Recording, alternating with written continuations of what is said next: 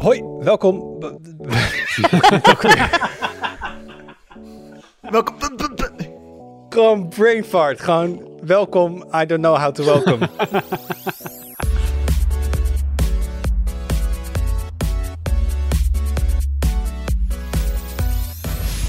Hoi, leuk dat je luistert. Welkom bij een nieuwe aflevering van de Tweakers Podcast. Mijn naam is Wout en ik zit vandaag in de podcast met Jurian Ubachs, Hey, hallo. met Arnoud Wokken Hoi. En met Heide Hugo. Hallo. Eh, het bestaat al eigenlijk heel erg veel jaar. En je kent het misschien van dingen als eh, Roblox of eh, Fortnite. Of misschien als je wat langer meegaat van Second Life. Oh, de, ja. En daar moeten we maar over hebben. De, de meta of metaverse. Een van de twee. Eh, een volledig digitale wereld waar je kan samenleven met andere mensen. En misschien wel kan werken en kan spelen. Misschien wel verliefd worden. We weten het allemaal niet. Het moet in de toekomst allemaal gaan gebeuren. In ieder geval Facebook die gelooft er enorm in. Want die heeft zelfs een naam aangepast naar meta of meta. Dus daar gaan we het zo meteen over hebben. Maar eerst natuurlijk de highlights. En Julian, wat is jouw highlight? Ehm, ja, nou, het, is niet heel spannend, maar ik, ik, goed, ik zat een beetje te kijken naar, eh, nou, goed, zo- naar het nieuws, zoals men doet op een, op een willekeurige dag. En ik las op een gegeven moment, Netflix eh, gaat games aanbieden, eh, volgens mij in eerste instantie eh, op Android als onderdeel van het abonnement. En nou, even nog los van de games, Stranger, Thing, Stranger Things 1984 klinkt als iets wat best leuk kan zijn op het moment dat straks een nieuwe serie weer loopt. En eh, dan kun je jezelf nog verder onderdompelen in zo'n verslaving. Maar het, het, het, het, het, het, ehm, plofte bij mij eer- neer in niks, zeg maar. Ik, ik las het, ik nam het in kennisgeving aan en ik dacht... Ja, wat, wat, wa- waarom? Wat moet ik hiermee? Doet het mij iets? Nee. En ja, dat is, een dat is een beetje mijn highlight van... Wat is de meerwaarde van het feit dat Netflix, ik denk wel de bekendste eh videocontent aanbieder wereldwijd, eh, nu ook games gaat aanbieden? En moet ik, daar, moet, ik daar, moet ik daar blij mee zijn? Is er iemand die daar blij van wordt? Nog even, nog los van hoe goed de games zijn, hè? want eh, ik heb ze nog niet gespeeld, ik heb er nog niks van gezien. Het zouden fantastische games kunnen zijn. Ik ben er... Maar even kijken, ik, ik heb de headline alleen gezien. Gaan zij eigen games ontwikkelen en die uitbrengen? Of zijn zij een platform, net zoals Stadia, waar andere uitgevers hun games op kunnen, kwijt kunnen? Nou ja, als, het, als je kijkt naar de titel Stranger Things 1984, Stranger Things 3, dan heb ik het idee dat het eigen titels zijn. Ik moet heel eerlijk zeggen, ik weet niet of dat voor alle titels geldt, of dat dat eh, ehm, voor die games geldt. Ik weet ook niet of, of Netflix, zeg maar, wat is, wat is een eigen titel? Moet Netflix het dan zelf maken? Of zijn het exclusieve titels voor Netflix een eigen platform? Is, dat je, dus dat, die, die definitie kun je ook nog over discussiëren. Maar ja, ik heb zoveel platformen al die te maken hebben met gaming, die ik opstart als ik iets wil eh, gamen. Eh, nou ja, goed, dit is dan nu voor Android, maar als je, eh, als je een Apple-telefoon hebt, de, de Apple Arcade, ga maar, ga, je gaat zo maar door. Je kunt al zoveel kanten op. Waarom moet mijn, het platform waar ik series en films kijk, verder cluttered worden door weer een tapje met games erbij? Ik, ik, ik, ik voel het niet. Mag ik een poging doen? Geld. Voor mij wil Netflix de locatie zijn voor als jij je verveelt. Ze hebben nu al zo'n optie als je hem opstart. Niet dat je dan kiest wat je wil kijken, maar van laat me maar iets randoms zien. Voor mij, het is een beetje zoals in, in Wally. Op een gegeven moment zitten we allemaal met eh, dikke obesitas, zitten we in zo'n stoel een beetje te hangen achter een computer. En willen alleen maar vermaakt worden. En dan gaan we gewoon naar Netflix en daar kunnen we dan een serie kijken of een film kijken of een game spelen. Zolang we het maar bij hun doen. Ja, nee, daar heb je waarschijnlijk zeer gelijk in. Maar het is. Ik zag het in mijn eerste reactie was nee. Nou is dat wel iets, een onderdeel. Ik zet altijd mijn hak in het zand en moet dan overtuigd worden dat het toch wel een goed idee is. Eh, in plaats van dat ik uitga van, van hé, hey, dat is tof en ik laat me graag overtuigen waarom het niet tof is. Maar eh, nee, ja, ik werd er gewoon niet warm van. En ik kan me ook niet voorstellen. Ja, ik, als ik een film ga kijken, dan start ik Disney Plus of Prime of Netflix of zoiets op. Als ik een game ga spelen, dan, dan duik ik in Steam of in de library van mijn PlayStation of mijn Xbox of mijn Switch. Jezus, wat veel apparaten hebben we eigenlijk. Maar eh, Al, al dus de professioneel game Ja, nee. redacteur. Ik weet ook niet of jij inderdaad de doelgroep, eh, de doelgroep bent. Nou, weet ik, misschien, is het, misschien is het wel een licht autistisch trekje voor mij. Ik heb geen idee, maar ik vind het gewoon heel fijn dat het gewoon allemaal in hokjes zit. En dat hoeft voor mij helemaal niet gekruist bestuift te worden. Waardoor ik nu Netflix voor al mijn entertainment eh, needs kan gebruiken. En nou ja, goed, kijk, het- het- de PlayStation zelf is natuurlijk ook zo. Daar kun je ook gewoon film op kijken natuurlijk. Maar ja, dan wel weer via de Netflix-app. Dus ja, nee, ik, ik, ik las het en ik dacht... Ik zit er helemaal niet op te wachten. En nou ja, goed, ik kreeg natuurlijk vandaag ook nog de mail binnen van Netflix dat mijn abonnement duurder wordt. Ik ga per eh, zoveel december, geloof ik, ga ik eh, eh, 11,99 per maand betalen. Ja, als een deel van dat geld gebruikt wordt om games te faciliteren eh, op, die, op de service, had voor mij niet echt gehoeven. Ja, ik neem aan, zijn dit dan streaming games? Want Netflix is ik heb het ook nog niet geprobeerd, maar ik neem, Dit ik neem aan van wel. Je kunt, je kunt, je kunt het nu sowieso Ja. alleen maar in, in, op Android spelen. Eh, volgens mij zou dat dan niet gewoon browser-based kunnen, kunnen zijn. Dat is gewoon... Nou ja, het is, het is een videostream service als je gewoon Stadia Ja. achter doet. Vanuit de Ja, app. maar je kunt ze nu ook al open spelen. dan pompt Je gewoon kunt die games nu ook al spelen. Je kunt alle vijf de games die zij zeg maar in hun servers gaan verwerken, kun je los downloaden eh, in de Play Store. Eh, je kunt ze alleen maar spelen als je een actief Netflix abonnement hebt, maar dat, dat kan dus wel nu al. Dus je kunt ze ook, neem ik dan aan, want het stond bij downloaden. Dus je kunt ze ook gewoon lokaal draaien dan. Zijn er al andere abonnementdiensten eh, voor Android games? Android zelf. Play, Arnoud, help me. Play, Play- Pass. Is dat zo? het- Is dat heet zo? dat Ja. zo? Het is een beetje hetzelfde als Apple Arcade volgens mij. Dan, dan betaal je ook gewoon aan Google een, een vast bedrag. En dan kun je zoveel... Ja, daar zit dan een grote library van normaal betaalde apps en betaalde games zitten daarin. Ehm, die je dan niet meer advertenties ziet en niet meer voor hoeft te subscriben, zeg maar. Ik weet niet hoe populair het is. Ik weet niet of dat überhaupt in Nederland is trouwens. Dat klinkt weer zoiets dat Google dan eerst een paar jaar in Amerika alleen doet. Nee, maar daarom zou het misschien juist een gat in de markt kunnen zijn als Netflix dit als een van de weinigen aanbiedt in Nederland. Eh, dat het zo juist misschien een groeimarkt voor Netflix zou kunnen zijn. Of het past binnen hun strategie. Als ik voor mezelf kijk, heel, dan kijk ik Netflix op mijn tv en misschien mijn laptop. Maar ik denk dat er ook heel veel mensen zijn die Netflix streamen op een, op een smartphone. En om dan de stap te maken naar Android games, die is dan een stuk kleiner, denk ik, als je het vanuit die hoek bekijkt. Eh, om Wouter nog even antwoord te geven op jouw vorige vraag. Er staat wel heel duidelijk bij de uitleg eh, dat je een rijtje games ziet die je dan kunt selecteren en downloaden. Dus het zou dan niet streamend zijn. Oké. Dan snap Ja, ik helemaal niet wat Netflix Ja, is. nou, je staat ook no connection, no Ja. problem. Dus eh, ja, nou goed. Lang verhaal kort, je kan ze offline spelen. Netflix is het ook niet altijd. Ja, ik vind het dus wel heel logisch hoor.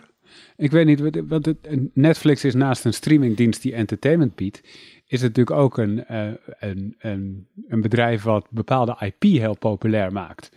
Eh neem House of Cards. Stel je voor dat je daarvan, in de tijd dat dat, eh, dat dat liep, dat je daarvan een game had gehad onder de Netflix-vlag.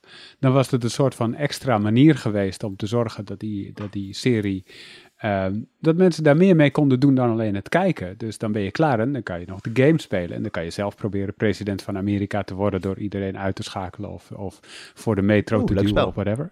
Een soort Ja, klinkt als een heel vrolijk spel. stijl. Ja, oké. ik, ik, ik verzin het maar even on the spot. Maar oh, het- ik snap het wel, want ze maken dus die, die bepaalde series en films maken ze heel populair.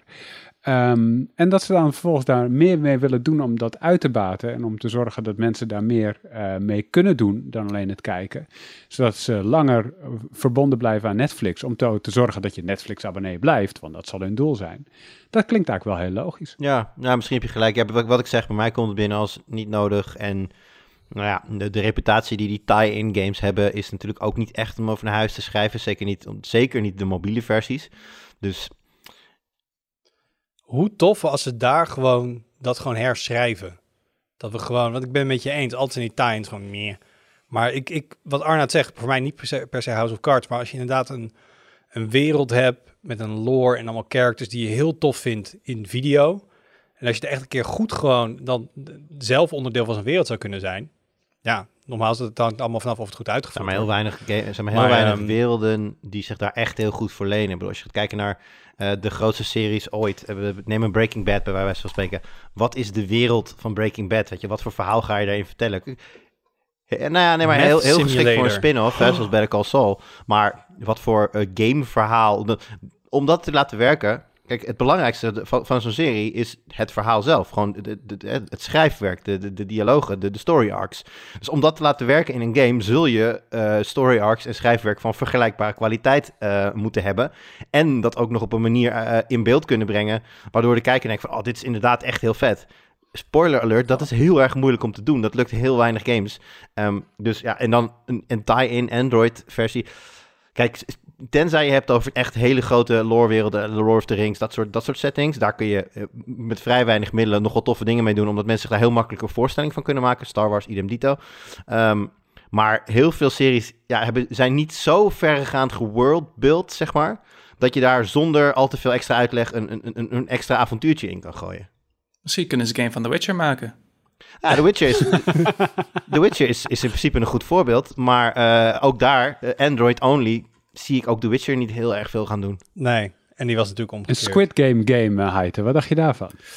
Eh, niet zoveel, want ik heb Squid Game niet gekeken. Maar eh, Hmm. Goed zo. Dat lijkt me een Squid Game game waarbij je dus al die spelletjes gewoon kunt, kunt naspelen. Ik denk dat dat heel snel heel populair zou worden. Spoilers, ik moet Squid Game nog kijken. Ik heb geen idee. Ik weet alleen dat het heel veel in mijn timelines eh, voorbij kwam eh, precies. de laatste tijd. Ehm Heite. Ja, Wat is je highlight? De highlight van Heite. Ja, highlight, dat, dat klinkt iets te positief. Maar wat mij eh, opviel van de week eh, was Mediamarkt. Want kennelijk was het zo dat als je bij, althans volgens de FNV, was het zo dat als je bij Mediamarkt wilde werken eh, in hun filialen, als vakkenvuller, voor dat ook heet bij de Mediamarkt, dan moest je je vingerafdruk afgeven, zodat je toegang kon krijgen tot het kantoor en het magazijn en weet ik het allemaal. En dat viel mij op, omdat dit... Dat mag toch niet?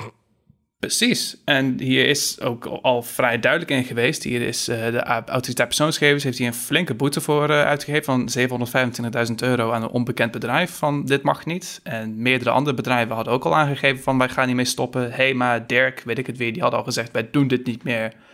Wat het mag eigenlijk niet. En dat dan Mediamarkt toch nu pas nadat FNV zegt van jongens dit is niet goed. Dat de Mediamarkt dan zegt van oh dan gaan we maar mee stoppen. Kunnen zij dan nog, uh, heb jij idee, Arne, kunnen zij nu retroactief nog een boete krijgen? Ik bedoel...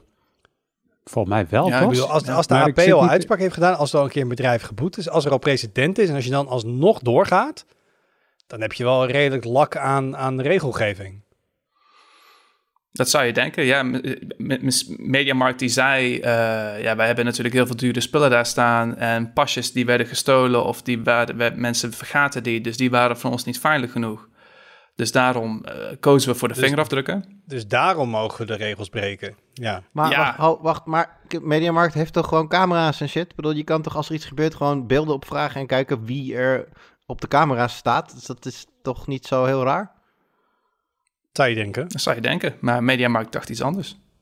Hebben jullie Heel ooit bijzonder. wel eens ergens je vingerafdruk afgegeven, behalve aan je eigen telefoon? Ja, de Nederlandse Of staat. een, Ja. of een overheid slash Hier, douane? hier hebben we het zelfs in de Tweakers podcast, denk ik, een jaar of twee, weet ik veel wat geleden, een keer over gehad. Namelijk Sportschool volgens naar mij, de hè? sportschool in Amsterdam-West Ja. ging en daar binnen moest komen middels een, eh, een, ja, een vingerafdruk en ook eh, kluisjes kon openen met mijn vingerafdruk. Dus ja, Ja. ik heb dat wel eens gedaan, ja. Het komt nu allemaal weer terug. Ja, Maar in de tussentijd, Eh, en los van douanes waar het verplicht is, nee. ik zou het ook een heel raar verzoek vinden. Zeker gewoon met alle, eh, wat wij erover geschreven hebben en gewoon de verscherpte focus op dit soort dingen. Als, als ergens mij nu gevraagd wordt, hé, hey, ja, geef gewoon even je vingerafdruk. Dan zou ik echt tegen iemand zeggen, ben je, ben je wel helemaal lekker. Ja. Gaan we toch niet doen? Hey, maar de Mediamarkt zal wel blij met ons zijn. Vorige week natuurlijk eh, mijn rant over de koppelverkoop van de PlayStation. Nu, nu haait op de vingerafdruk. het is echt eh Mediamarkt, eh, we komen je halen. Oh, mijn, mijn highlight komt bij de Mediamarkt vandaan. Dus dat, dat is een soort van positief zo. ja, dat is dan wel heel mooi. maar Arnoud, ik zag je richting de microfoon bewegen. Nou, ik, ik vroeg me ineens af, Wout. Stel je voor dat we, dat we op, ons, op ons hoofdkantoor, waar we binnenkomen met pasjes voor de duidelijkheid, de optie zouden krijgen. Dus niet de verplichting, maar de optie. Om binnen te komen met een vingerafdruk. Zou je dat willen? Oeh. Want je vingerafdruk Ja, kan je niet dat ik vergeten. doen uit gemakzucht. Nee, ik heb, ik heb mijn pasje in mijn portemonnee zitten aan de buitenkant. Ik moet, hoef alleen maar mijn portemonnee tegen dat poortje aan te duwen. En die heb ik al. Ik ben dus, ik ben dus Jij? al een keer, sorry dat ik inbreken Arnoud, ik ben dus al een keer ter hoogte van Almere moeten omdraaien, Wout, omdat ik mijn portemonnee vergeten was, waar mijn pasje in zit, inderdaad. Als ik, Maar dan zeg je toch tegen de mevrouw van de receptie, kun je het poortje ja, maar ik had ook wel, ik, had ook, ik heb bijvoorbeeld nog niet, nog niet mobiel betalen geactiveerd op mijn telefoon, dus ik had wel meer dingen nodig uit mijn, uit mijn maar om even aan te geven, eh, er zijn, er zijn, en dat nu, nu eh, circumvent je eigenlijk het, het probleem, wat eh, de probleemstelling van pasje versus zingen. Als je door te praten met de receptie naar binnen kan, dan heb je dus ook geen pasje nodig. Als je het elke ochtend doet, dan worden ze op een gegeven moment wel een beetje moe van je. Daarom, nee, maar ik zou, ik zou zich, ik, ik zie wel de, de, de, de bezwaren die er tegen zouden kunnen zijn, of die er tegen zijn, laat ik het maar zo zeggen. Maar ik ken mezelf als een vrij gemakzuchtig persoon en ik denk van, oh, als ik nooit meer aan aan het pasje hoef te denken, dan is dat wel chill. Ik vind, Ik zou, Arnaud, ik denk dat ik wel naar, naar de IT-afdeling, of wie het ook doet, zou lopen. Ik zou wel gaan uitzoeken. Ik ben benieuwd hoe ze het dan zouden doen. Als in welke software wordt gebruikt, waar wordt het opgeslagen, is het een hash van je vingerafdruk of de, Hebben ze daar zo'n hele grote video over- met alle vingerafdrukken zo naast elkaar erop? En maar als ik er echt van overtuigd zou zijn dat het echt security-wise heel goed in elkaar zit. En dat ze dus niet letterlijk mijn vingerafdruk hebben. Want ik bedoel, je kan, je kan het gewoon hashen, net zoals een wachtwoord. Ik bedoel, die, ik vind het ook niet erg dat allemaal diensten online mijn wachtwoord hebben. Dat hebben ze ook niet. Ze hebben een hash van mijn wachtwoord. En dat vind ik prima. Dus Mhm. als ze iets vergelijkbaars met een vingerafdruk kunnen doen en het hashen en alleen maar gewoon die hash controleren. Ja, ik bedoel, mijn werk heeft ook mijn wachtwoord van mijn, van mijn bedrijfsaccount, van mijn zakelijke eh, Google, zeg maar. Want ik ben wel Ja. met Jur eens. Dit is dan weer nieuw en dit is ook een soort van gemakkelijk. En oeh, vingerafdruk naar binnen. Ik, het, het trekt mij wel. Ik zou het wel willen hebben, maar dan zou ik eerst heel goed willen checken hoe het dan verwerkt wordt. Hoe zit dat met jou? Ik zou, het, ik zou hetzelfde doen als jij. Dus eigenlijk een heel saai verhaal, maar zo zou ik het wel doen. Ik zou eerst uitzoeken of het allemaal goed beveiligd is, maar dan zou ik het geloof ik wel willen. Want ja, sinds, eh, sinds corona is uitgebroken en, en thuiswerken, zeg maar thuis mijn, mijn, mijn vaste werkplek is geworden, heb ik niet altijd meer mijn portemonnee in mijn zak. Dus het is mij ook al eens gebeurd dat ik gewoon zonder portemonnee eh, ergens heen ben gegaan. En dan mis ik dus mijn pasjes. Ik, bedoel, ik heb het niet eens voor betalen nodig, want zwaai mijn telefoon overal tegen een pinautomaat aan. Dus ja, ehm, dan moet ik er echt apart aan denken om dat pasje mee te nemen. En dat is toch wel een extra stap die ik Maar dan jij- kan overslaan. Dus ik zou het wel fijn vinden als het kan. Ehm, allemaal op rij, s ochtends dezelfde eh, scanner aanraken met je, met je wijsvinger. Is natuurlijk in deze tijd misschien ook nog iets om over na te denken. Mm, ik geloof niet dat het qua corona in elk geval, dat dat in elk geval virusverspreiding in de werkt. hand Hm. werkt. Tenzij je vinger, tenzij je vinger gelijk in je neus gaat stoppen natuurlijk daarna. Dat is wel een ding. Ehm, Wat zou jij doen, Heite? Ja, ik zou het. Ik weet niet hoe nauw ik het zou controleren of, of het security technisch allemaal wel werkt, maar ik, ik zou het denk ik persoonlijk wel doen. Want ik vind het puur uit gemak zeg inderdaad. Niet per se omdat ik bang ben dat ik mijn pasje vergeet, want dat ga ik niet zo snel doen. Maar meer omdat ik. Dan, dan, moet- dan moet je weer je pasje uit je portemonnee halen. En dan moet je andere pasje moet je dan weer instoppen en heb je iets anders in je handen vast. We hebben een, een, eh, een poortje om binnen te komen bij Tweakers HQ. En dan loop je dus binnen met, met je lunch, met je lunch in de ene hand. En dan moet je met je andere hand moet je dat pasje eruit zien te frummelen. En dan moet je je eten moet je dan ergens op een tableau neerzetten waar geen plek voor is. Dus als ik dan gewoon mijn vinger erop zou kunnen doen, dan zou dat, zou voor mij zou dat veel handiger zijn. Het zou je echt heel wat first world Ja. problems geven. Ja, inderdaad. Mhm. Ja. Dus je zou een gezichtsscanner ook wel willen hiten. Dan hoef je helemaal niks meer eh, met je maar dan handen kan ik niet meer met de mondkapje je volle binnenlopen. Dat vind ik ergens ook wel een fijn idee. Nou, gewoon je oogbal. Net zoals in eh, van die oude Mission Impossible films en zo. Gewoon retina scan. Iris scan. Dan, eh, dan zijn we er. Maar eh, ja, ik ben wel benieuwd of, of, of Mediamarkt nog achteraf op de vingers getikt gaat worden van de AP. Want ik vind het wel een beetje raar als het hier inderdaad al zo lang geleden over... Oh, Op de vingers getikt. ja, ja, ik denk, ik, praat er gewoon overheen, dacht ik. Maar eh, dat lukt niet, niet in deze podcast. Ehm, ik vind het wel een beetje arrogant overkomen dit. Van, dit, dit is echt niet nieuw. Hier, dit is in het nieuws geweest. Dit mag niet. Ehm, en dan toch wachten tot je nog een keer op de vingers wordt getikt. Ik ga het nog een keer zeggen. Ehm, ja, Daarom. ik vind niet heel. Maar eh, eh, ik moet wel zeggen, het, eh, de autoriteit persoonsgegevens die heeft in het verleden gezegd dat er het, het vragen van een vingerafdruk wel zou mogen indien het met uitdrukkelijke toestemming is. Dus niet als het praktisch verplicht is, maar stel je zou, ja, Nee, wat Arnaud Precies. zegt, als je mag kiezen tussen een En pasje dan of zou het fingerprint, vind ik het helemaal waarschijnlijk mogen. Precies. goed. Dan is het gewoon een opt-in. Alright, het, het eh, C-woord viel net al eventjes al, zoals uh, Jurian het noemt. Dus Arnoud, eh, jij hebt iets over het C-woord. Ik heb zeker iets Over over, het het C-woord. Ja, we hadden weer... Twee Hè? C's. Het CC-woord, zo, zo zou je het kunnen zeggen, ja. Nee, het was, eh, er was natuurlijk afgelopen week weer eh, een, eh, een persconferentie met allemaal nieuwe maatregelen. Veel daarvan die leunen op corona-check. En ehm, ik was daar vorige week eens ingedoken. Ik denk, ik, ik licht dat eens toe, want ik vond het interessant. Eh, want de vraag komt veel naar boven. Waarom kan je niet een vinkje rood maken in corona-check? En, ehm, en dat is nog best een lastige vraag, want inmiddels hoor je ook, ook gewoon van het RIVM van ja, er zijn nu steeds meer mensen die eh, gevaccineerd zijn en positief testen. Maar wat bedoel je met een vinkje rood maakt? Iemand die nu een groen vinkje heeft, dat weer intrekken. Precies, want als je nu dubbel gevaccineerd bent en je wacht twee weken, dan kan je een QR-code aanmaken in corona-check, levert een groen vinkje op bij de scanner. En dat kun je niet meer omdraaien. Dus je kan, eh, er is niks wat je kan doen om te zorgen dat daar bij de scanner een rood vinkje komt. Ook niet als je positief test. En nou ja, er is één voorbeeld bekend van iemand die, uh, die positief testte en vervolgens naar een restaurant ging en vervolgens naar Amsterdam Dance Event en daarna nog in een vliegtuig stapte binnen drie dagen. Dan heb je sowieso wel een heel druk weekend. Um, en die was positief getest maar gevaccineerd, dus die kon doorlopen. En ik vroeg me dat af, want ik dacht van in België doen ze dat. Daar hebben ze dat eh, geïmplementeerd. Als je positief getest bent, maar gevaccineerd, dan werkt de scanner niet meer. Althans, je, mag niet meer naar binnen. Uh, en wij kunnen dat dus gewoon echt technisch niet doen. Ik heb dat, uh, die, die vraag ook beantwoord zien worden. Ehm, en, en dat ligt dus aan de manier waarop we corona-check hebben ingericht. Had ik helemaal niet bij nagedacht. Maar we hebben dus in Nederland een andere implementatie dan Europees. Dat zie je ook in corona-check. We hebben Nederlands en internationaal. En als je die ook scant, iedereen kan gewoon die scanner installeren. Die, dat is gewoon een app in de Play Store of in de App Store. Dan kun je ook zien wat er in die code staat. En in Nederland staat er dan je voorletters, in mijn geval bijvoorbeeld AW.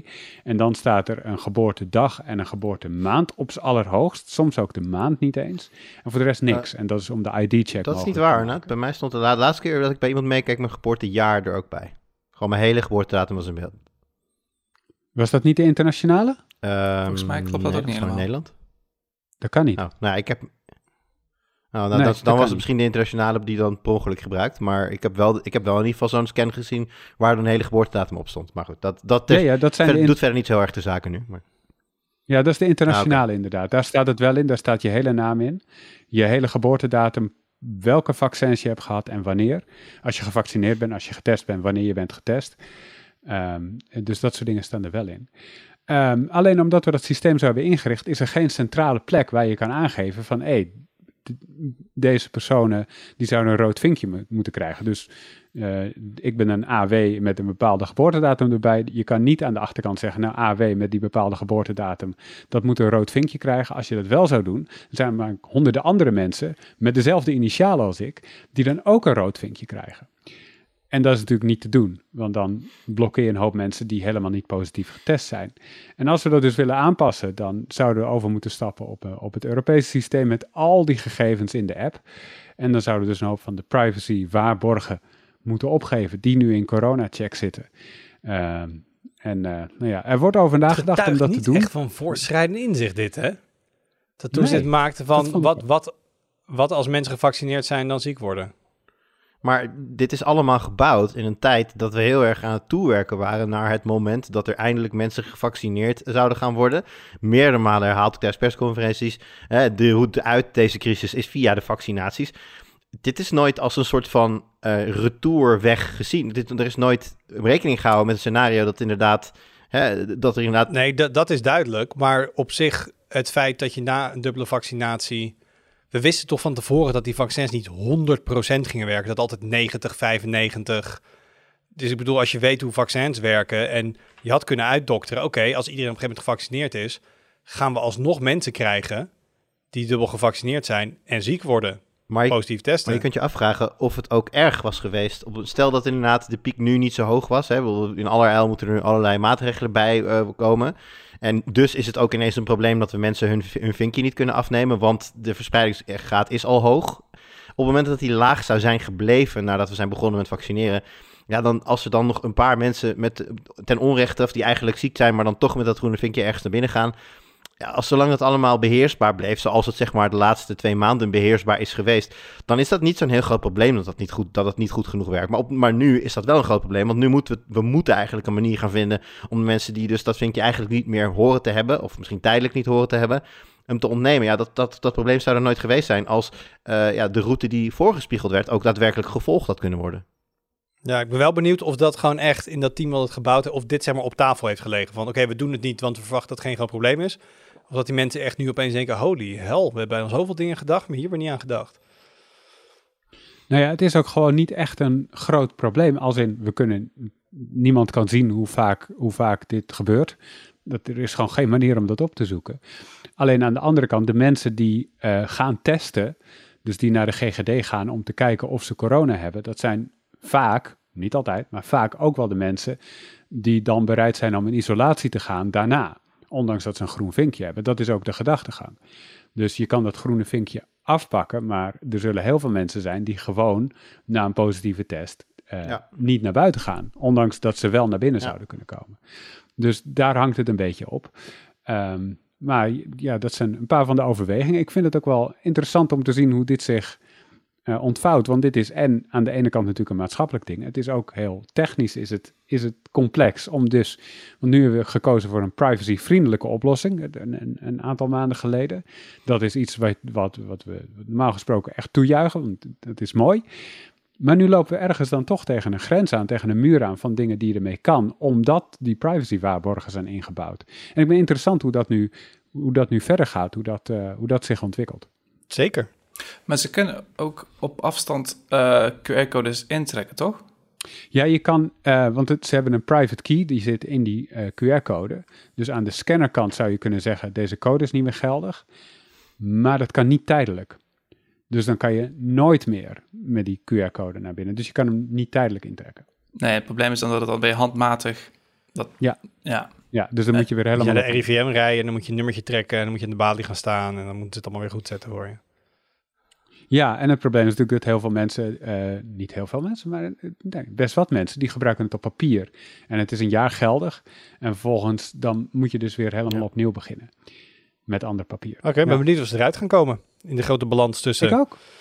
de privacy en ehm, ja, de controle over het vinkje. En, en, en wat Jo zei, als het allemaal heel erg beheersbaar was gebleven, dan was dit absoluut geen ding geworden. Maar nu loopt de druk gewoon op, omdat aan alle kanten eh, eh, eh, nee, ja, moeten er maatregelen komen om de, om de verspreiding te dempen.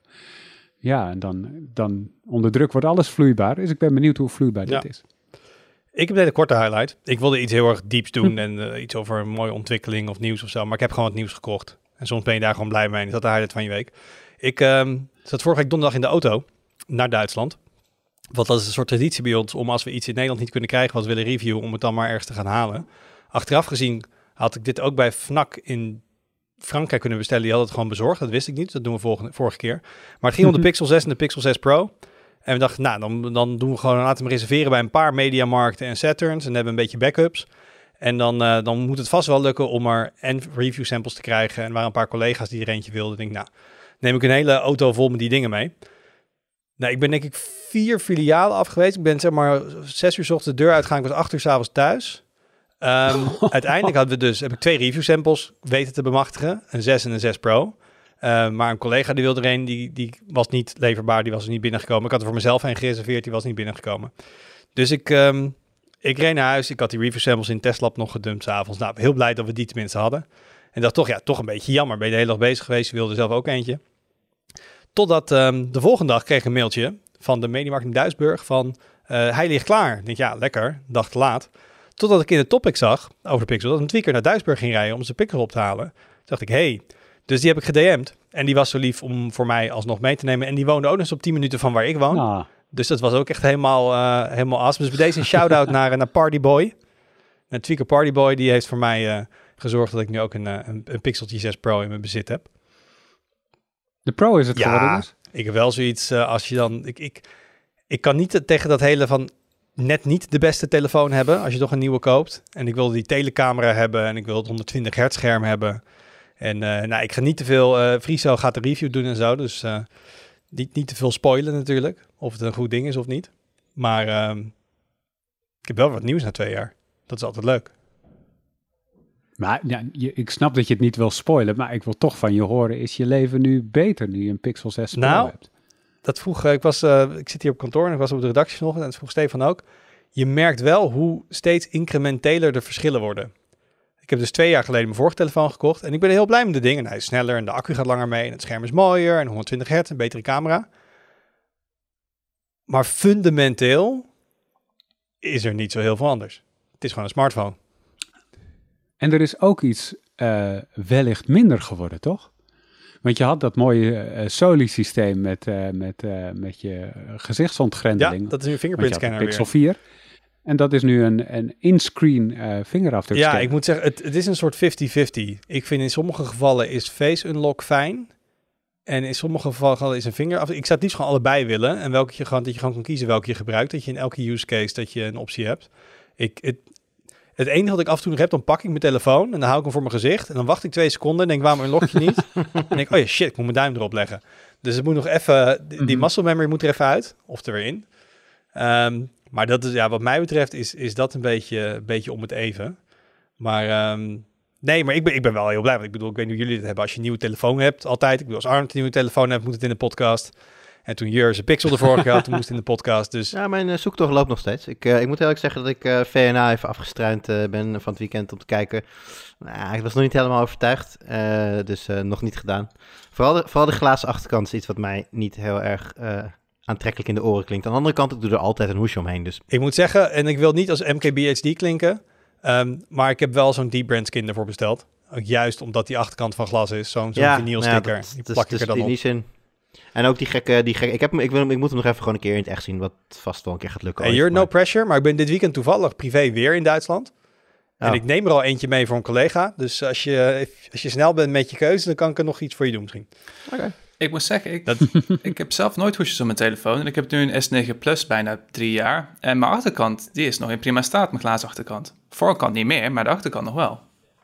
Het ligt eraan welke hoek je hem laat vallen inderdaad. Ja. Als die, eh, Dan ben jij de uitzondering die de regel bevestigt, denk ik, Heite. Denk het ook. Nee, ik moet zeggen, toen telefoons nog... Vroeger kinderen, toen telefoons nog klein waren... Toen deed ik wel een hoesje mee. Maar dit ding is, is een whopping 6,7 inch. Daar gaat echt niks meer omheen. Om het nog een beetje handelbaar te houden. Nee?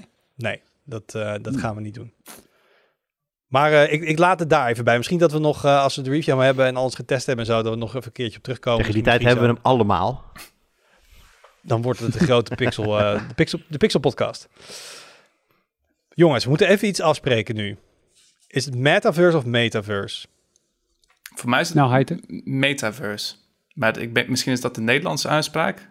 En Hetzelfde met beta. Is het beta of beta software? Dan hoor je ook altijd twee dingen.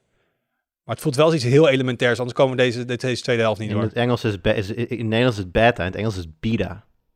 Heb je ook nog? Metaverse? Nee, ik denk, ik denk in het Engels dat ze, dat ze meta zeggen, metaverse. volgens mij hebben ze ook... Ja, De T klinkt dan meer als een D Ja. natuurlijk, met een metaverse. ja dat is dus het, Met- het rare. Ik heb die hele keynote van, van eh, Veta of eh, Facebook of Meta, of hoe ze ook tegenwoordig heet, heb ik afgeluisterd. Maar volgens mij is het metaverse. Ja, dat denk ik Ja. Oké, zijn we daar nu op uitgekomen? Hmm. Arnoud, kun je daarmee leven? Ja, ik zou liever metaverse doen, maar eh, Nou, ja, als ik, denk, ik denk dat dit net, zoals, net zoals Huawei en Huawei gewoon keurig naast elkaar kan bestaan. Eh, de een zegt metaverse, de ander zegt metaverse, de een zegt podcast, de ander zegt podcast. Ik bedoel, het kan allemaal. Ik denk dat ik metaverse blijf zeggen. Ik Oké, Facebook. Maar dan mag je Mhm. meteen even beginnen, Heite. Eh, wa- wat is de metaverse? Ja, dat... eh, Ja, Ja. heb je even. En, en schiet even op. En even, even in drie minuten. Nou ja, het, het kan vrij makkelijk, maar het, het klinkt als een makkelijke vraag. Ehm, maar het probleem is dat je... Het, het is niet zoals een smartphone dat, dat alle bedrijven zeggen dit is een smartphone en dat wij als consumenten weten dat is een smartphone. Dat iedereen gewoon hetzelfde bedoelt met hetzelfde woord. Je wil niet weten, Heide, hoeveel Ja, maar nu niet meer. Anno hebben 2021 weet iedereen wat een smartphone is, denk ik. Nee, niet meer. Maar bij de metaverse of metaverse, ehm, in de basis is het een virtuele ruimte waar je eh, bij elkaar kan komen met andere mensen om daar te socializen of te vergaderen of te borrelen of wat dan ook. Waar je dan, eh, waar jij een, een, een avatar van jezelf hebt, dus een soort virtuele versie van jezelf die daar rondloopt en, en dat is, dat ben jij dan. En met die avatar heb jij contact met andere mensen. En zo kan je tot sociale interacties komen. Nou, ik denk, ik denk Heite, dat eh, je het zo kan omschrijven als... Want je geeft nu een hele, eigenlijk heel laagdrempelige omschrijving Ja. van iets. Dat, hè, wij hebben eh, een klein beetje inside, in- inside information, maar wij hebben natuurlijk een tijdje geleden een bedrijfsborrel gehad waar we eh, digitaal konden rondlopen in een wereld en met elkaar konden praten en gekke spelletjes konden doen en zo. Het zag er niet uit, het was allemaal vrij simpel, maar ja, dat zou je dan inderdaad als de meest laagdrempelige versie van een metaverse kunnen zien. Dus inderdaad, eh, ja, interactie hebben via een soort van online aanwezigheid, eh, ver- ver- zeg het, representatie van jezelf. Ehm, ja, of dat over tien jaar nog steeds is, eh, wat wij de definitie van een metaverse vinden. Dat denk ik niet. Ik denk namelijk dat de, de fase waar we nu ingaan, dat die veel meer gaat over de uh, connectie tussen die verschillende uh, onderdelen. Dus niet één wereldje waarin je rondloopt, maar meerdere werelden waarin je rondloopt. Um, ik heb heel lang geleden wel eens gefilosofeerd over één game waarin je alles kunt doen. Dus niet Gran Turismo kopen en dan racen of FIFA kopen en dan voetballen, maar gewoon in een wereld gaan. En als je zin hebt om te voetballen, ga je naar het stadion en dan ga je daar voetballen. Als je zin hebt om te racen, The game called life. De game called inderdaad Second. Als Second Life beter, als Second Life later was bedacht en beter was uitgevoerd, had het die kant op kunnen gaan. Ik denk dat het veel meer te maken heeft met, met, met connectiviteit tussen al die verschillende dingen die je online zou kunnen doen met andere mensen. Um, en niet zozeer één, één afgesloten uh, deel van die wereld. Dat is wat het nu steeds geweest is kijk bijvoorbeeld naar Fortnite, waar je kan, uh, misschien loop ik nu een beetje op het onderwerp vooruit, maar waar je dus kan, kan schieten, maar ook inmiddels ook naar concerten kan kijken en, of gewoon kan hangen met je, met je vrienden. En die transitie is nu bezig. En ik denk dat dat is waar de metaverse de komende jaren vooral over gaat. Ja, en dat is nu ook een beetje wat Roblox heeft en wat Roblox hun metaverse noemt. Uh, en daar komt een beetje het probleem op de hoek kijken, dat Meta weer een, een andere kijk heeft op de metaverse, waar met een focus ook op zakelijk werken, die... Nee, dan zeg ik het verkeerd, maar bij, bij een focus op een open platform waarmee andere bedrijven ook kunnen werken. Terwijl Roblox heel erg focust op een eigen platform. En Microsoft met Mesh eigenlijk ook op een eigen platform lijkt te richten. En Epic Games inderdaad met Fortnite juist ook weer die open kant op wil gaan. Maar dan is het toch eigenlijk geen. Kijk, het wordt ook wel genoemd de opvolger van het internet. En, en, of een nieuwe versie van het internet. het internet is open, sort of. Het is niet van één bedrijf. Er zitten instanties achter, er zitten non-profits achter. Iedereen kan op het internet een rol innemen. Iedereen kan een website maken. Iedereen kan een dienst aanbieden. Dus als we zeggen de metaverse is internet 10.0, dan wat mij betreft moeten we dus uitgaan van iets waar iedereen onderdeel van zou kunnen zijn. Dus als mensen nu zeggen, ja, Roblox of Fortnite heeft ook een soort metaverse. Ja, het is gewoon een hele uitgebreide online game. En wat mij interessant lijkt, en vooral vanuit het perspectief van de company formerly known as Facebook, die juist alles in eigen hand wilde houden, die zegt nu eigenlijk, maar begrijp ik het goed, uit, ze willen een soort open platform hier ook van gaan maken, toch? Of wordt het uiteindelijk dus een, een, een product van Meta waar iedereen op mee mag doen? Of wordt het echt iets wat zij ook niet compleet bezitten? En eigenlijk meer als het internet van ons, een beetje van ons dat allemaal. Dat is een beetje het rare, want ze zeggen in feite het moet een open platform zijn. Uh, waar inderdaad iedereen gebruik van kan maken. En de metaverse moet niet van één bedrijf zijn. Dat is heel concreet wat ze zeggen. Maar tegelijkertijd uh, zijn ze heel erg bezig met uh, eigen onderdelen van die metaverse, die dan wel als meta beschikbaar zullen komen en gewoon van meta zullen zijn. Neem uh, de avatars, die vrij cruciaal zijn voor de metaverse.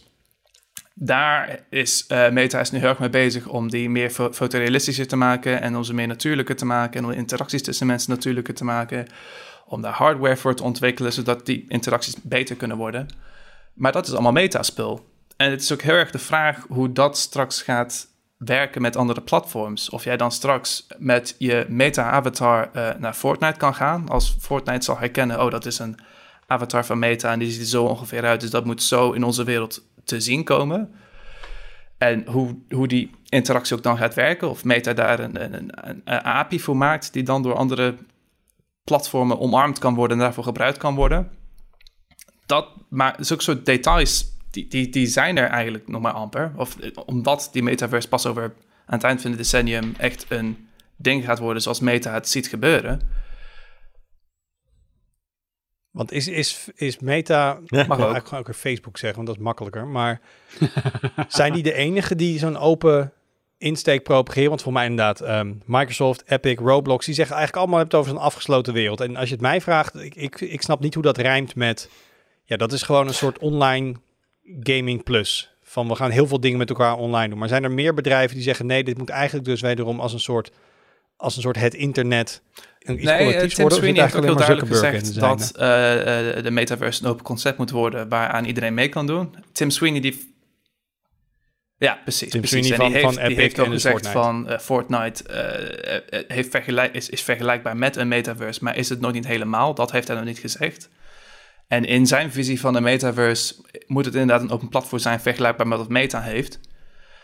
Uh, en hij heeft ook duidelijk gezegd uh, dat hij in zijn ideale wereld kan je uh, in zijn metaverse kan je in binnen dezelfde virtuele wereld kan je Fortnite spelen, maar kan je ook Roblox spelen en kan je allerlei soorten verschillende spellen spelen binnen dezelfde virtuele wereld. Waarin dus echt onafhankelijke bedrijven zijn die samenwerken aan die metaverse. Arnoud, zit jij te wachten om een avatar te hebben in de metaverse? Ik denk het wel eigenlijk. Maar lijkt het wel vet. Wat ik, wat ik me wel afvroeg, Wout, en ik, ik, kijk nu even naar jou, want uh, ik, ik, zie jou als degene in ons gezelschap met de meeste internetgeschiedenis in de achterzak. Maar dit was toch in de jaren negentig ook zo dat er, bedoel, we kennen nu het internet als open platform waarop iedereen uh, diensten kan aanbieden, zoals je net zei. Maar toen waren er ook partijen die heel graag wilden dat hun eigen mooie ommuurde tuintje zou worden, waarin je uh, uh, alleen okay, daarbinnen kon gaan grasduinen en daarbuiten eigenlijk niet ja. mocht komen. Of uh, ja, bijvoorbeeld. Ga lekker naar de digitale stad, was ook een soort metaverse. En dan ging je naar het plein en dan had je... Nee ja, ik, kijk, het begon natuurlijk... Ja en nee, maar ik denk dat het internet wel redelijk snel... Echt dat, dat idee van het is, het is collectief, het is decentraal, het is van ons allemaal. Um, dat is, ja, er zijn een paar bedrijven die het anders wilden zien, maar dat, dat heeft niet heel veel tractie gehad. En nu zie je eigenlijk dus, nu zeggen we, ik pak voor het gein het uh, Wikipedia-artikel van de Metaverse erbij. En er staat eigenlijk gewoon allemaal dingen, ja, 1990 hadden we al dit, en 2000 hadden we al dit, en dit bedrijf zegt er eentje te hebben.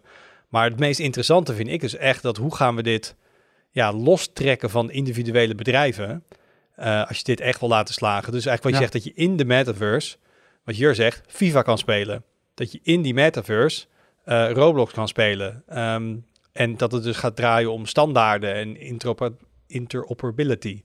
Um, en dat is, ja, dat is voor mij gewoon enorm lastig, omdat je dan heel veel handen op elkaar moet krijgen. Maar dat maakt het wel, dat vind ik wel de meest interessante versie van, van het concept. En dat ze heel veel dingen in Fortnite gaan stoppen.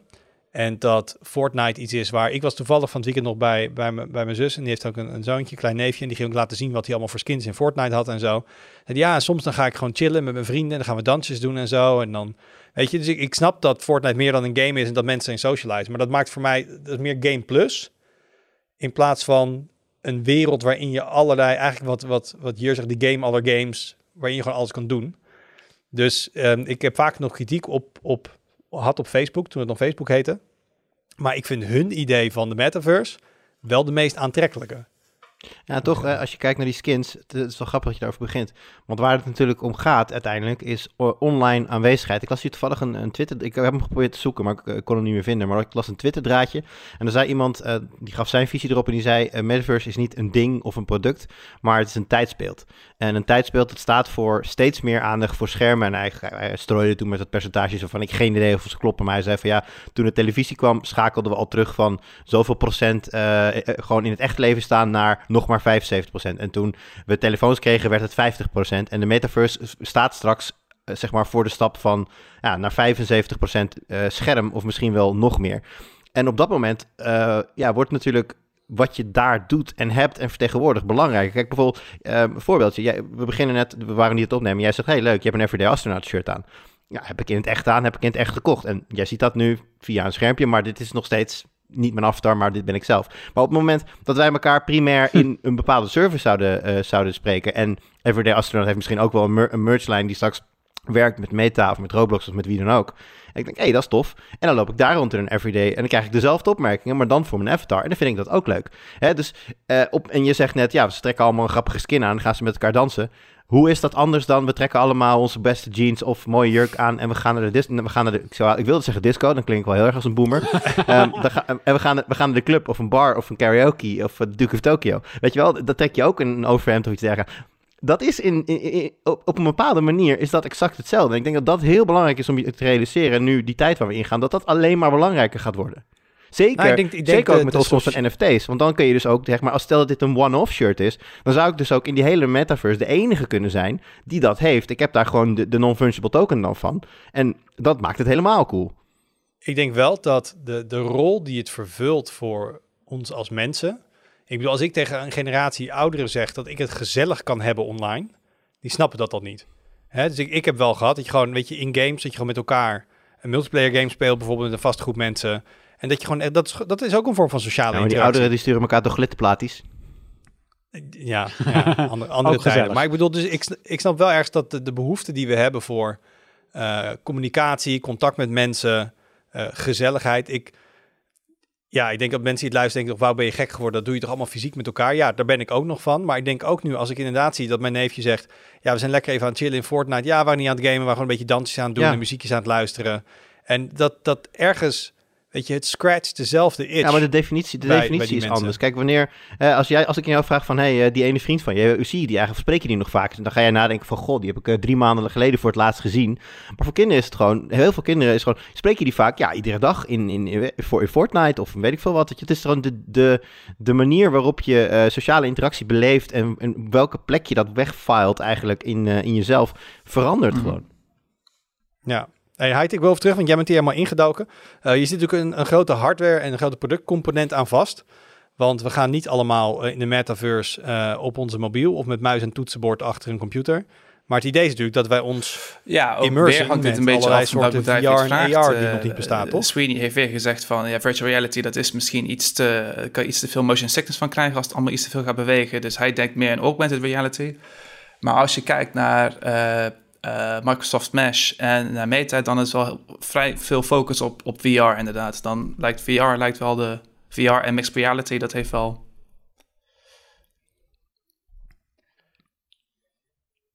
Ik, ik, ik hoorde laatst dat voor mij heeft het... het voor mij het, het deel binnen Facebook, Oculus naam gaat nu ook weg natuurlijk, maar het is nu nog duidelijker waarom ze dit hebben overgekocht.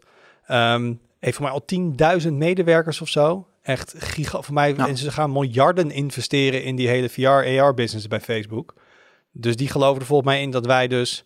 Hè, we moeten niet even denken aan VR zoals het nu is, want dat is natuurlijk allemaal clunky en cumbersome. Maar stel dat we een mixed reality bril hebben die je echt gewoon ploep, gewoon op je, op je gezicht zet als je even lekker de, de metaverse in Eh, ja, zeker. Wel zeker idee dat Facebook over, daarin eh, koploper wil zijn. metaverse en over hoe je gezichtsuitdrukking beter kan eh, verwezenlijken in, in de virtuele wereld, dan heeft Meta heeft daar op dit moment wel de meeste stappen in laten zien, zover ik weet. Ja.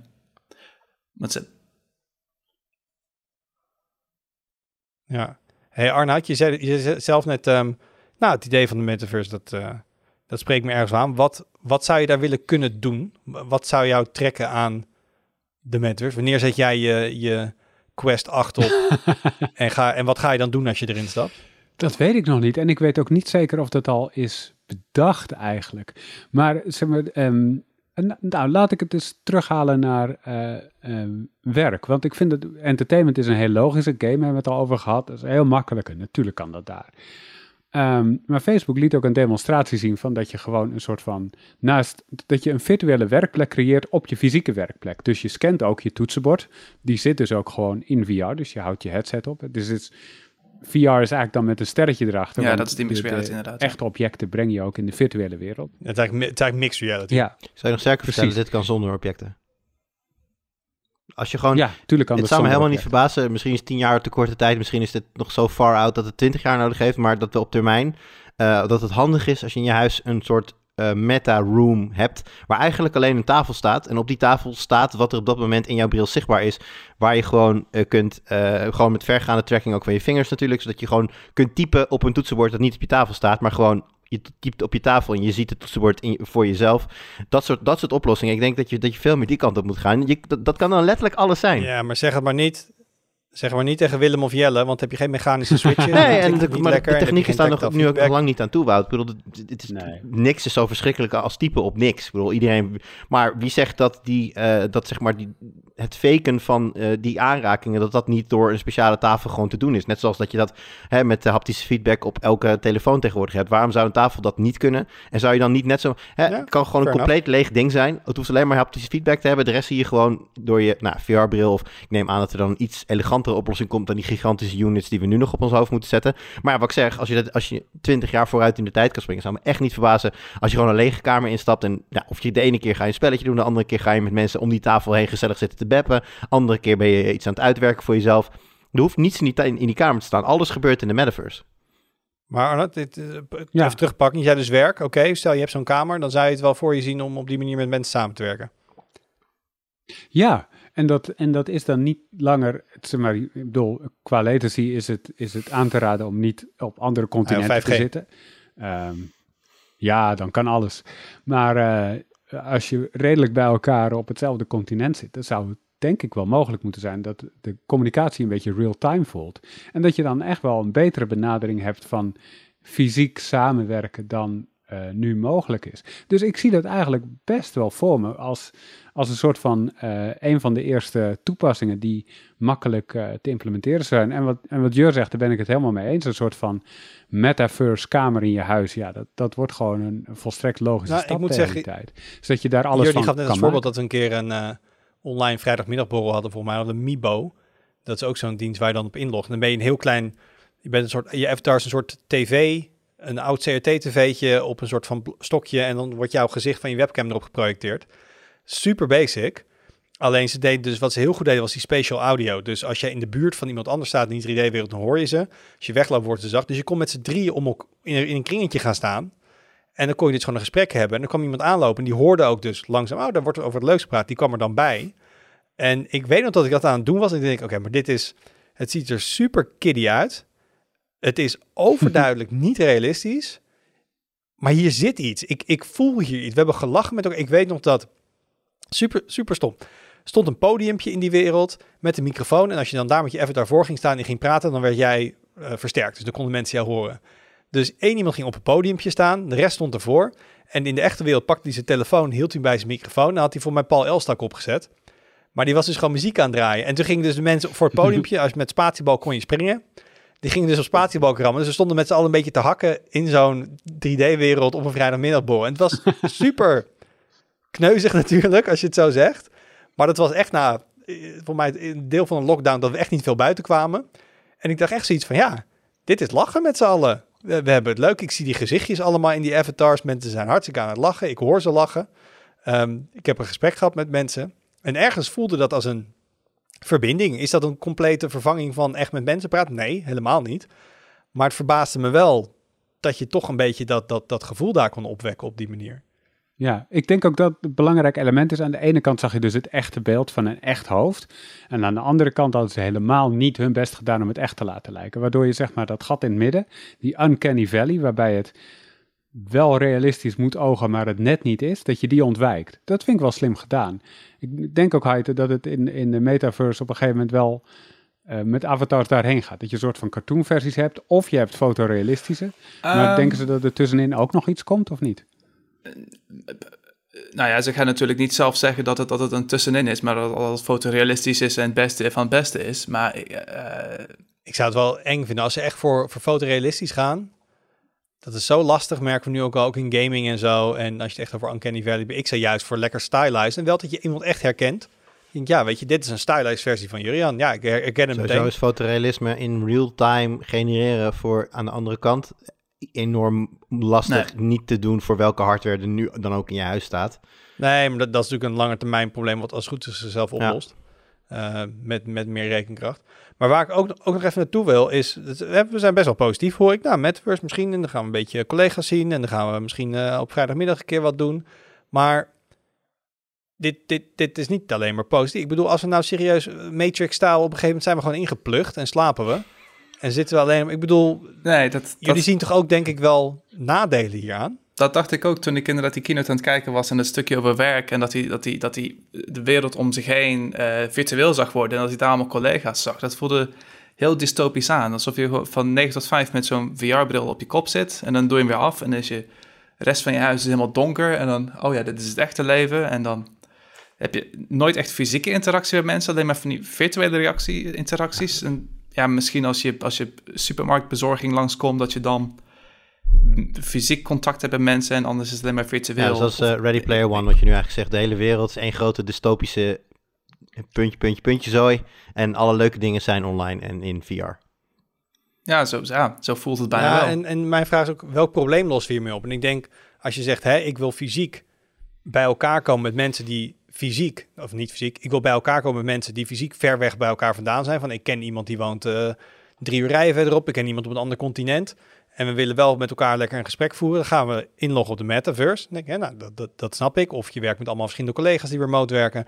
Dan los je iets op, dan ben je iets aan het doen wat je normaal niet kan. Maar dit is toch niet, misschien wel jullie, dit is toch geen vervanging van bij vrienden langs gaan? Nou ja, ten tijde van de corona, coronapandemie wel natuurlijk. Maar ik hoop dat we eind dit decennium geen coronapandemie meer hebben. Dus dat we het dan niet meer nodig zouden hebben. Ik denk ook niet dat je dit, ehm, zeker niet mensen van onze generatie, misschien voor jongeren is het anders, maar daar kan ik niet zo goed over oordelen. Maar dat je dit niet moet zien als iets wat voor je persoonlijke kring meteen een hele grote eh, eh, verandering gaat zijn. Maar jij hebt misschien ook wel vrienden wonen die eh, in San Francisco of in Brasilia of in, in, in Tokio wonen. Ja, wat nou als je die gewoon ja, net zo, ja, net zo als in het echt gaat het natuurlijk nooit worden. Maar ja, dat percentage van hoe echt het is, in vergelijking met echt in het echt, wordt steeds hoger. En dat is, eh Metaverse brengt daar gewoon weer een volgend stapje in. Nee, nogmaals, ik denk voor mensen die fysiek niet bij elkaar kunnen komen, dat je echt, eh, ja, daar, daar, daar, daar zie ik dat ook wel, eh, wel zitten. Eh, wat ik nog wel interessant vond, we hebben nu over VR gehad en dan heb je natuurlijk mixed reality. Dus dan kun je ook nog wat dingen zien. AR wordt ook veel genoemd. Ehm voor mij had ook Zuckerberg had in die Connect eh, demonstratie, die trouwens echt, ik vond het heel eng. Het was zo geacteerd, maar op een, een soort, ik had hier het idee dat ik Uncanny Valley naar robots aan het kijken was. Eh, maar dat heb ik wel vaker bij, bij Met die Mark. Hershey's boekstop, Ehm, of wat was dat? Ja, maar de, met AR dat je bijvoorbeeld, uh, had voor mij een voorbeeld dat iemand buiten rondliep en die keek naar een mural of een soort graffiti en die konden met een AR-bril kon die dat eh, meteen een, een metaverse insturen waar andere mensen konden meekijken. Ik vond een interessante opmerking was bij uh, Nilay Patel van de Verge. Die zei wel van hoe zit dit met content moderatie en wie bepaalt wat wat is. Want als je naar AR gaat, dan ga je bijvoorbeeld ook naar uh, overlays. Dus ik zie de wereld en er worden andere dingen opgeprojecteerd. Wie bepaalt waarheid daarin? Want vooral nu in de Verenigde Staten, die kunnen dus, weet ik veel, met een AR-bril rondlopen bij het Witte Huis. Laten we zeggen bij het Capitool. En die zien overlay, de een ziet een overlay, hier zijn uh, allemaal uh, landverraders uh, naar binnen gestormd en die wilden de, de government overthrowen. En de anderen zien misschien uh, allemaal patriots waren hier om te zorgen dat we ons land gingen redden. Ik bedoel, als er een soort, het, eigenlijk het probleem van contentmoderatie op internet gaat hier ook waarschijnlijk wel spelen. Ja, maar toch? Wout, Facebook is nou zo goed in contentmoderatie. Dat moet met die metaverse helemaal goed komen, toch? dat, dat hebben ze al helemaal uitgedokterd. Lost AI makkelijk op. Nee, maar het, hele, het versterkt natuurlijk nog verder wat we nu zien. Weet je, het bubbel-effect. Mensen die misinformatie krijgen via internet en Facebookgroepen. Um, al die dingen die nu online spelen. En dat is nog dat mensen achter een bureau zitten en een scherm. Als het nog meer immersive wordt. En dus nog meer gaat voelen als echt. En dus nog meer fake news en dat soort dingen. Dat, we hebben het nog op het normale internet geen eens opgelost. En nu gaan we een soort internet ver, nieuwe versie maken die nog dichter op ons staat, wat nog allemaal meer gaat binnenkomen. Ik ben wel heel benieuwd hoe, we, hoe, hoe ze daarmee om willen gaan, want dat, dat is wel echt, dat vind ik wel een, een, een risico, laat ik het zo zeggen. Ja, als je kijkt naar wat sociale media ook qua negatieve dingen hebben gebracht, zoals verspreiden van nepnieuws en dergelijke, in de metaverse zou dat effect alleen maar versterkt kunnen worden. En, en dingen als, ik weet niet of je inderdaad op een gegeven moment, uh, hup, gooi ook maar gamification erin. Uh, als je moet gaan betalen om de mooiste avatars of zo. Ik bedoel, wat ook soms social media met het zelfbeeld van mensen gedaan heeft en, en dat soort dingen. En dan je gaat kinderen krijgen die zeggen, ja, maar mijn avatar heeft niet het goede dingetje, dus nu, uh, nu hoor ik er niet meer bij. En ik bedoel, ik, ja, ik, ik denk ook echt wel in veel van dit soort discussies erover en bedrijven die zeggen, ah, oh, wordt allemaal heel erg mooi, wordt allemaal heel erg mooi, alsof er geen downsides zijn die opgelost moeten worden of problemen die we moeten aanpakken. Um, zo kun je ook over het internet praten. Internet is mooi, informatie is van iedereen. Iedereen kan een Wikipedia. We kunnen iedereen spreken. Zie je? Het is, uh, onder de streep is het ook wel positief. Maar dat betekent niet dat er nog allemaal dingen zijn ja, die we nog echt wel moeten oplossen volgens mij. Maar we hebben nog even toch, Heite? Ja, als, als, het goed is. Uh, of althans, de verwachting is nu een beetje eind het decennium. Zo'n vijf tot tien jaar dat het metaverse dan wel enigszins moet zijn. Zuckerberg heeft gezegd dat het ja, eind het decennium dat ze dan geld mee kunnen verdienen. En van, tot nu toe moeten ze alleen maar geld investeren tot die tijd. Maar dat is ook een van de redenen waarom zij Meta claimt en nu al mee. Uh, waarom ze het nu al aankondigen. Want ze zeggen dat we dan ook samen kunnen kijken naar hoe we zulke problemen kunnen oplossen. Maar het, het, hoe ze dat concreet willen gaan doen. Dat... Oh, is dat outsourcen ze gewoon naar de crowd, naar de communities en dan. Uh, en wetgeving, ja. wetgevers. Ja, dat, dat, dat moet er ook nog wel. Uh, dat moet er ook nog wel. Maar in ieder geval, dus als het over tien jaar feit is, dan hebben wij als tweakers een presence. Ik weet niet hoe die eruit gaat zien. Maar wij moeten wel even, wel, toch? Jur? Een virtueel hoofdkantoor waar je alleen met je vingerafdruk naar binnen kan, denk ik. ja, nee, maar je kunt ook wel een bepaalde crossover hebben als, als je hoofdkantoor ook in de, in de, multiverse, in de multiverse, wauw, dat is nog erger, in de metaverse bestaat, dan uh, zou je natuurlijk met bepaalde uh, uh, ja, technische ontwikkelingen wellicht als ik bijvoorbeeld thuis zit te werken, maar wel in de metaverse op kantoor, dan zou je een bepaalde projectie van mij op die plek in kantoor kunnen hebben, zodat je ook weet van, hé, hey, Jur is aan het werk op kantoor, maar via de metaverse. Want ik heb mijn AR-bril op, of mixed reality op kantoor, en ik zie inderdaad gewoon door mijn bril... Nou, zie niet dat jij Er kan, ook, er gewoon kan ook gewoon een bepaalde indicaties op een, op een scherm of wat dan ook zijn. Holograms. Oh, nou, dat is nou helemaal mooi. Maar inderdaad, een ho- hologram zou het zou helemaal zijn. Maar alleen al als je al weet van, oké, ik ben aanwezig. En als, ik inderdaad, als je inderdaad, zeg maar, op kantoor eventjes de, de metaverse ingaat, dan zitten we ook bij elkaar. Oké, we komen erop terug in de metaverse. Ehm, nou, iets eerder ik- hoop ik. Ik, who knows, hij bestaat al, hoor ik van sommige mensen. Even vooruitkijken, namelijk iets heel erg tofs. Als je dit luistert als de podcast eh, online komt, dan is het donderdagochtend.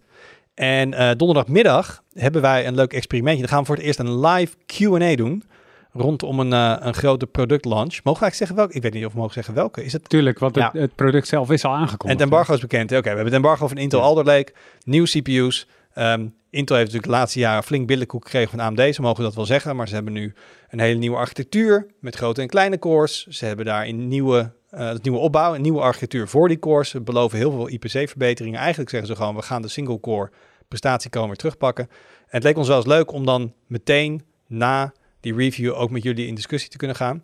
Dus ehm, hou sowieso de site in de gaten of sowieso het YouTube-kanaal, want daar zal je wel een, een notificatie krijgen. Hoe moet ik dan nu in de podcast zeggen dat men- mensen belletje aan moeten zetten? Dat is wel een gekke crossover.